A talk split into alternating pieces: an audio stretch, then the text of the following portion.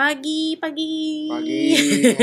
ya, kita podcast lagi. Iya, kemarin agak pilek ya. Uh, mudah-mudahan sekarang lancar. Kita ngobrol apa nih hari ini? Ngobrol tentang 8 keterampilan penting untuk anak-anak sebelum usia 18 tahun.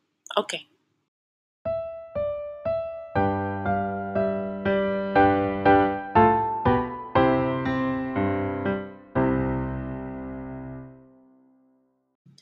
Ya, ini materi yang waktu riungan kemarin itu ya, Mas. Arya. Beberapa hari yang lalu kita mengadakan kegiatan di Museum Nasional. Mm-mm, Klub Kegiatan- Oase. Oase. Oase. Kegiatan riungan isinya sih sharing ya Mm-mm. tentang pengalaman eksplorasi yang baru saja dijalani oleh anak-anak homeschooling di yang berkegiatan bareng di Klub Di Klub Oase. Ada dua ya, ada yang anak-anak yang eksplorasi ke Kampung Zuhud itu selama enam hari, Hmm. dan kemudian ada yang em, eh, satu bulan gitu kan, yang Live in. kemudian live in gitu Hmm. eh, di MTS Pakis ya, gitu ya. di Banyumas. Di Banyumas. tempatnya itu sangat remote di Mm-mm. apa di samping hutan, ya, Mm-mm, betul-betul di pinggir hutan. Eh, anak-anak dari tempat menginapnya ke tempat sekolahnya aja jalan Satu eh, jam. satu jam. Ah, ah, seru banget itu. Naik turun. Iya, iya. Ah, di dalam kegiatan itu aku sharing tentang delapan keterampilan penting Mm-mm. ya yang kenapa eh, kegiatan eksplorasi ini penting gitu ya. Eh, tentu saja teori ini tidak tidak ada hubungannya langsung dengan dengan eksplorasi, tapi aku Mm-mm. cuma mau sharing aja bahwa eh, banyak sudut pandang tentang pendidikan gitu ya. Jadi kalau kita bicara pendidikan tidak hanya bicara tentang ijazah, Mm-mm. tidak hanya bicara tentang eh, bagaimana Nilai. lulus, nilai bagus, Mm-mm. bukan hanya tentang mata pelajaran dan sebagainya. Mm-mm. Karena intinya kan sebenarnya pendidikan adalah proses untuk mendidik anak-anak kita, untuk membimbing anak-anak kita agar Mm-mm. mereka mampu menjalani kehidupan dengan baik, baik Mm-mm. ya secara berkualitas saat ini maupun ketika mereka besar. Mm-mm. Jadi itu poin penting tentang pendidikan. Mm-mm. Jadi sekali lagi nggak cuma pelajaran gitu. Jadi bagaimana mereka terampil menjalani hidup, hidup dengan dengan bahagia, hidup sehari-hari saat ini, dan juga ketika mereka besar ada hidup yang berkaitan dengan personal mereka Mm-mm. dan hidup berkaitan dengan sosial maupun profesional mereka. Iya, iya. iya. Dari sudut pandang itu eh, ada ada sebuah pendapat menarik Mm-mm. dari seorang eh, tokoh pendidikan mantan dekan Stanford University yang juga bikin buku Mm-mm. eh, tentang sebenarnya ada delapan eh, keterampilan penting kalau menurut beliau yang eh, perlu dikuasai oleh anak-anak saat ini supaya mereka bisa survive di dunia modern di dunia saat ini pada saat mereka dewasa. Ya, kalau misalnya ini dari orang universitas, mungkin ini yang dia lihat ketika eh, di universitasnya atau di anak-anak usia universitas yang ternyata belum memiliki eh, keterampilan ini ya. Padahal kan Mungkin, harusnya, ya. maksudnya kan harusnya ini mereka miliki sebelum mereka masuk university gitu. Betul. Tapi ternyata begitu di university mereka kok masih belum belum Ya. punya kemampuan-kemampuan ini. Mungkin berdasarkan itu kali ya dia Ya, akhirnya mungkin, ya. Jadi eh, anak-anak kan bukan hanya itu tadi ya pinter maksudnya mungkin kan ini anak-anak yang pandai, anak-anak yang Hmm. secara nilai mereka baik Hmm. gitu, tapi ternyata ada skill-skill yang mungkin kurang mendapatkan perhatian Mm, dan yang dianggap penting, ya, Ha-ha. yang penting untuk di, dikuasai yang dan, penting untuk dikuasai. dan itu eh, peran keluarga sangat sangat krusial untuk me- mendidik proses Titik ini ya. titik ini. Mm-mm. Yang pertama adalah eh, apa bisa berbicara dengan strangers dengan orang asing. Hmm. Ini semakin krusial karena eh, saat ini kan anak-anak pegangannya handphone terus, gitu ya, lihat handphone ke mana-mana jalan lihat handphone dan semua hal informasi dan sebagainya lihat handphone. sehingga mungkin em, pikir nggak perlu itu. Misalnya dia mau pergi dari satu tempat ke tempat lain, ada Google Maps atau kemudian bahkan mungkin dia bisa eh, sewa eh, ojek online atau apa sehingga tidak nggak Tidak perlu bercakap-cakap. iya nggak ya eh, gitu kan. Padahal salah itu adalah bagian keterampilan sosial, gitu ya. Mm-mm. Eh, yang memang tadi karena kondisi membuat kemudian semakin dianggap tidak perlu. Mm-mm. Padahal kita adalah manusia, manusia yang eh, perlu terhubung dengan orang lain. Karena bukan hanya dalam kepentingan fungsional untuk cari informasi, Mm-mm. tapi eh, berhubungan dengan orang lain, berkomunikasi itu adalah bagian dari kebutuhan kita sebagai manusia. Aspek-aspek seperti eh, apa depresi, loneliness dan sebagainya itu kan salah satunya terjadi karena tidak merasa terasing gitu ya di dunia yang sangat ramai ini. Mm-mm. Oleh karena itu, keterampilan berbicara dengan orang lain, membangun percakapan ringan yang akan sangat berguna kalau cari informasi dan sebagainya, nggak ada sinyal, nggak ada nggak ada apa aplikasi dan sebagainya, terus apa yang bisa dilakukan? Jangan sampai kemudian mati sama sekali gitu ya. Atau kemudian ketika eh, masuk ke organisasi, ke- kerja di kantor, kan harus ngobrol sama sama orang lain. Kita sebagai Iya. orang baru harus membangun percakapan dengan orang lain. Kemudian ketika bekerja di dalam sebuah tim, timnya kan bukan hanya orang kita kenal, tapi dengan orang dan berbagai apa bagian, ya, ada project dan sebagainya. Jadi keterampilan eh, komunikasi dan di antaranya adalah keterampilan membangun percakapan dengan orang asing, dengan orang baru itu adalah sebuah keterampilan yang yang penting gitu, yang perlu distimulasi gitu. ya. Ya mungkin kan karena eh, sekarang banyak tingkat kejahatan atau apa gitu sehingga kemudian memang kita kadang-kadang sebagai orang tua kan udah nggak usah ngomong sama orang asing gitu Hmm. apa namanya eh, dan kayak lebih aman kalau ini gitu. Nah itu tuh memang kayak gini nih butuh keterampilan Tricky juga ya, ya. tricky dalam Hmm. artian kita si ber, apa berusaha untuk Seberapa protektif, asing gitu kan. ya, protektif, tetapi pada saat bersamaan itu juga bisa melemahkan insting pertahanan Nah, diri itu anak-anak kita. iya jadi karena di karena memang ya Terlalu memang steril. ya. Ah, ah, gitu ya, dan memang memang betul juga harus bisa berhati-hati gitu betul. ya tapi kan kemudian kalau nggak dilatih kemampuan itu akhirnya sampai besar betul-betul jadi takut loh Iya, gitu. jadi apa eh, ketemu orang kita kalau kalau berlatih ya mencoba kan dia tahu gitu siapa sih orang yang lebih mudah ditanya, siapa orang yang lebih lebih bisa dan sebagainya gitu ya Mm-mm. menjawab dan sebagainya. Hal semacam itu akan akan terasa ketika dilatih di lapangan. Sehingga dia jauh nih orang kayaknya nggak nggak bagus nih nggak enak langsung ngomong sama dia lah dan sebagainya. akhirnya kan itu ada adanya dirasa yang terlatih ya Mas. Ari dan perlu dilatih Ya. Kemudian yang kedua adalah eh, bisa pulang bisa pulang, nggak tersesat. Bayangkan kita ada di sebuah kota baru dan kemudian kita menuju sebuah tempat, anak-anak mungkin kuliah di kota yang lain, atau kemudian kita pindah dan sebagainya, maka kita harus bisa menuju sebuah tempat yang kita inginkan dan bisa pulang kembali. Gitu. Iya, Ya, tadi membutuhkan informasi tadi, kemampuan ngomong kemampuan ngomong sama orang lain, juga kemudian spasial, ruang gitu, tahu penanda ini jalan apa, belok kiri, belok kanan dan sebagainya, sehingga eh, bisa bisa kembali ke mana pun, bisa pergi ke mana pun sekaligus kembali ke tempat asal kita. tanpa tergantung Google lagi Bisa ter, ah, tanpa kan Google. Iya. Tahap ya Google juga adalah alat, tapi juga Mm-mm. kemudian tanpa Google pun kita Andai- bisa survive. maksudnya gitu. ya itu salah satu alat bantu yang memudahkan. Mm-mm. Tapi kalau misalnya pun tak ada, Mm-mm. kita tadi punya skill pertama, kita bisa tanya sama orang, kita tahu membaca peta, kita tahu kalau oh, kita ada titik mana, kita memperhatikan sekeliling sehingga Hmm. kita juga nggak nggak cuma misalnya satu titik ke titik lain gitu kan, Hmm. tapi kita juga tahu ancar-ancarnya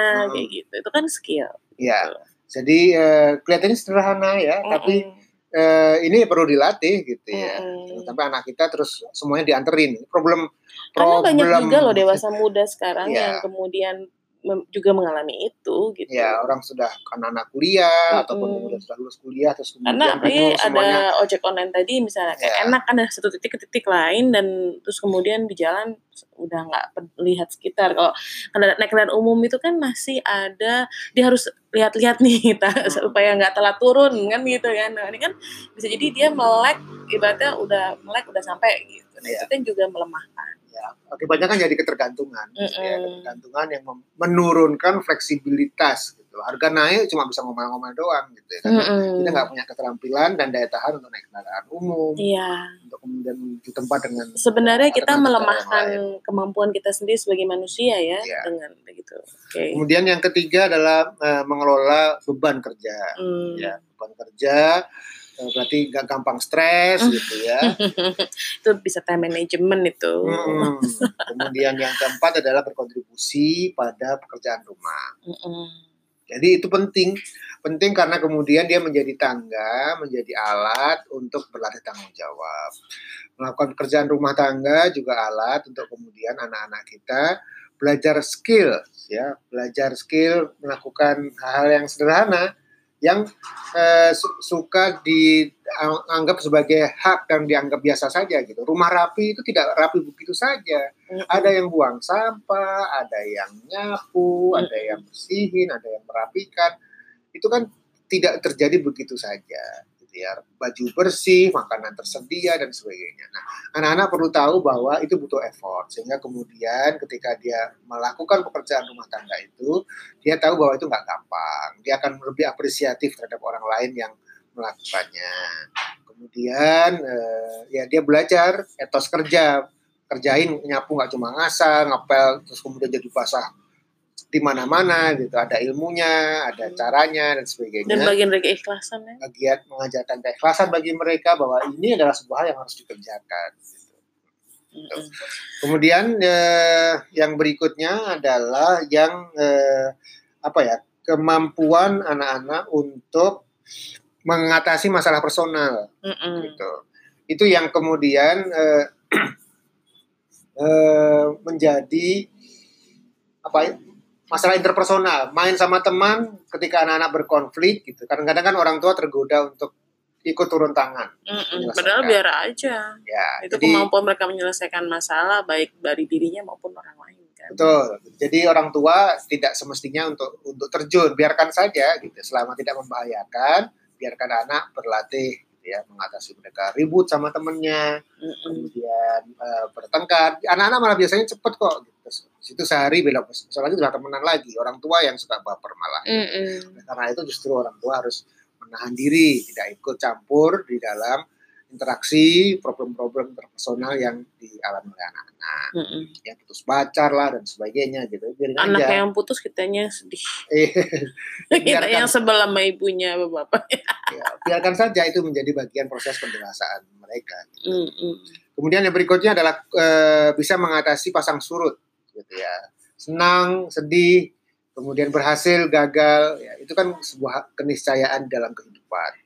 Jadi anak-anak harus belajar mengalami itu. Kita jangan pampers dia ya gitu. jangan selalu dihibur gitu. Biarin aja juga gitu ya, mengalami jadi, kesakitannya dalam hidup tuh juga penting ya mas. Mm, gitu realitas. Ya. kita kuatkan dan kemudian dia juga harus belajar bahwa ya sudah berusaha tetap saja ada faktor lain yang kemudian membuat kemudian gagal Iya. Gitu ya. Pertandingan, olahraga, sport itu adalah salah satu alat yang bisa sangat membantu gitu ya, bisa dimanfaatkan karena pasti menang pasti kalah kan, nggak mungkin menang terus gitu dalam iya. sebuah pertandingan. Gitu. Ya, ini uh, kalau di dalam konteks homeschooling ya tentang cope with ups and down ini, um, orang kan sering menganggap bahwa orang tua homeschool itu tidak ramah di titik ini karena hmm. karena mungkin bayangannya kita selalu melindungi gitu kan terus kemudian anak-anak mendapatkan fasilitas hmm. tidak tidak ter kan selalu itunya adalah wah kalau homeschool atau di rumah berarti nanti nggak ini dong nggak nggak lihat kerasnya kehidupan gitu ya betul bahwa dalam arti memang uh, penting anak dan itu kita sebagai praktisi homeschooling perlu menyadari itu juga kan ya, jadi memang ada keterbatasan sistemik uh, berkaitan dengan homeschooling yaitu semuanya di tangani keluarga kan artian keluarga kan cenderung melindungi dan sebagainya maka ya keluarga harus punya punya mental orang tua harus punya mental yang lebih baik mm bahwa memang tidak untuk melemahkan mm -hmm. tidak mensterilkan kehidupan anak-anak tapi memang punya program punya strategi untuk memaparkan anak-anak sehingga mereka lebih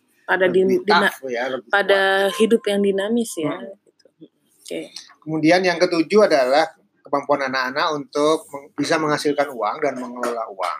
Ya, financial literacy itu adalah keterampilan yang sebaiknya dikuasai sebelum anak-anak usia 18 tahun. Mm. Ya, anak-anak e, karena itu akan membuat anak-anak lebih menghargai uang. Ya, uang itu nggak datang tiba-tiba. Dia tidak hanya merasa itu haknya, beli, apa, beli gadget ganti-ganti gadget, minta tinggal minta uang, terus kemudian apa makan minum di kafe dan sebagainya gitu ya cobalah kalau mereka bekerja gitu dan kemudian eh, bagaimana ternyata tidak semudah yang dipikirkan gitu. Iya, bahwa- Kemudian usaha kerja kerasnya ternyata dapat uang cuma sedikit gitu. Iya, ini ada menarik juga waktu kemarin di acara Riungan Oase ketika ngobrolin tentang live in, betapa anak-anak itu salah satunya pulang itu merasakan value-nya uang dengan dengan nyata gitu karena kan di sana mereka bantuin eh, apa namanya membantu orang tua untuk bikin gula, gula gitu apa, kan bikin iya. dan kemudian prosesnya sehari susah dan hasilnya sekian kilo ternyata begitu dirupiahkan itu tidak sampai dua ribu dan itu Hmm. menyakitkan hati mereka apa anak-anak itu kan Ya, dan kemudian udah capek seharian. Iya, gitu itu ya. dan itu kemudian eh, mereka lihat bahwa biasanya beli minuman kekinian aja lebih dari 20.000 ribu dan sekarang dia seharian ini tidak sampai 20 hanya 17.500 beberapa. Dan itu kayaknya itu banget tuh ngefek banget Iya. anak-anak ya mereka jadi mam- apa memanage uangnya juga lebih hati-hati lebih menghargai value dari setiap rupiah yang eh, mereka pegang dan itu kan perlu dipaparkan secara realistis ke anak ya Iya. karena kalau cuma teori doang mungkin apa cuma uh, kamu harus bisa menghargai uang gitu. Hmm. Kamu harus eh, ini uang susah lo dapetnya gitu kayak nggak dapet deh mas. Tapi Iya. kalau kayak kemarin dengerin ceritanya Anja apa tuh kayaknya ah eh, dapet nih anak nih pasti dia nggak bakal boros lagi nih hidupnya Hmm. di sini gitu kan. Nah gitu. Iya dan yang terakhir adalah ya itu juga masih berkaitan sama itu keberanian untuk mengambil risiko. Mm-mm. Tidak hanya masuk di zona nyaman karena kalau belajar itu berarti kan bertumbuh. Mm-mm. Bertumbuh itu kan berarti eh, ada masa-masa tidak nyaman ya, masa-masa beradaptasi dan sebagainya. Dan anak-anak perlu terlatih untuk terus terus bertumbuh. Dan melihat bahwa di balik dari apa hal-hal berat yang mungkin mereka alami itu biasanya buahnya manis Iya. gitu kan mereka juga bisa biar bisa tahan kan Hmm. gitu Ya, jadi ini inilah yang kemudian eh, teorinya, konsepnya dan bolanya banyak ada di orang tua. Mhm. Ya. Mhm. Apalagi kalau homeschooling gitu Mm-mm. kan anak-anak tidak terpapar di sekolah, tidak Mhm. jadi memang apa eh, butuh mental eh, visi sendiri dari konsep dari orang tuanya Mm-mm. supaya kemudian oh anak-anak butuh terpapar ke orang-orang yang beragam. Ya gimana caranya orang tua mikir? Oh, anak-anak Mm-mm. butuh risiko anak-anak butuh belajar untuk kemudian mampu mengelola uang. mengelola uang.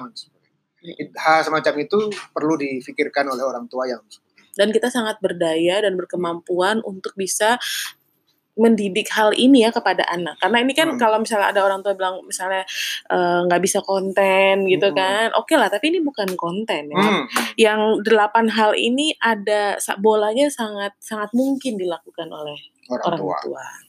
Jadi mudah-mudahan eh, teman-teman kemudian bisa dapat gitu ya. Iya. Mm-mm. sekali lagi tidak hanya bicara tentang pelajaran, tidak Mm-mm. hanya bicara tentang lulus ijazah dan sebagainya, tapi banyak sekali hal yang bisa kita pelajari, banyak hal yang bisa kita lakukan untuk anak-anak kita agar mereka bisa lebih baik di dalam kehidupan.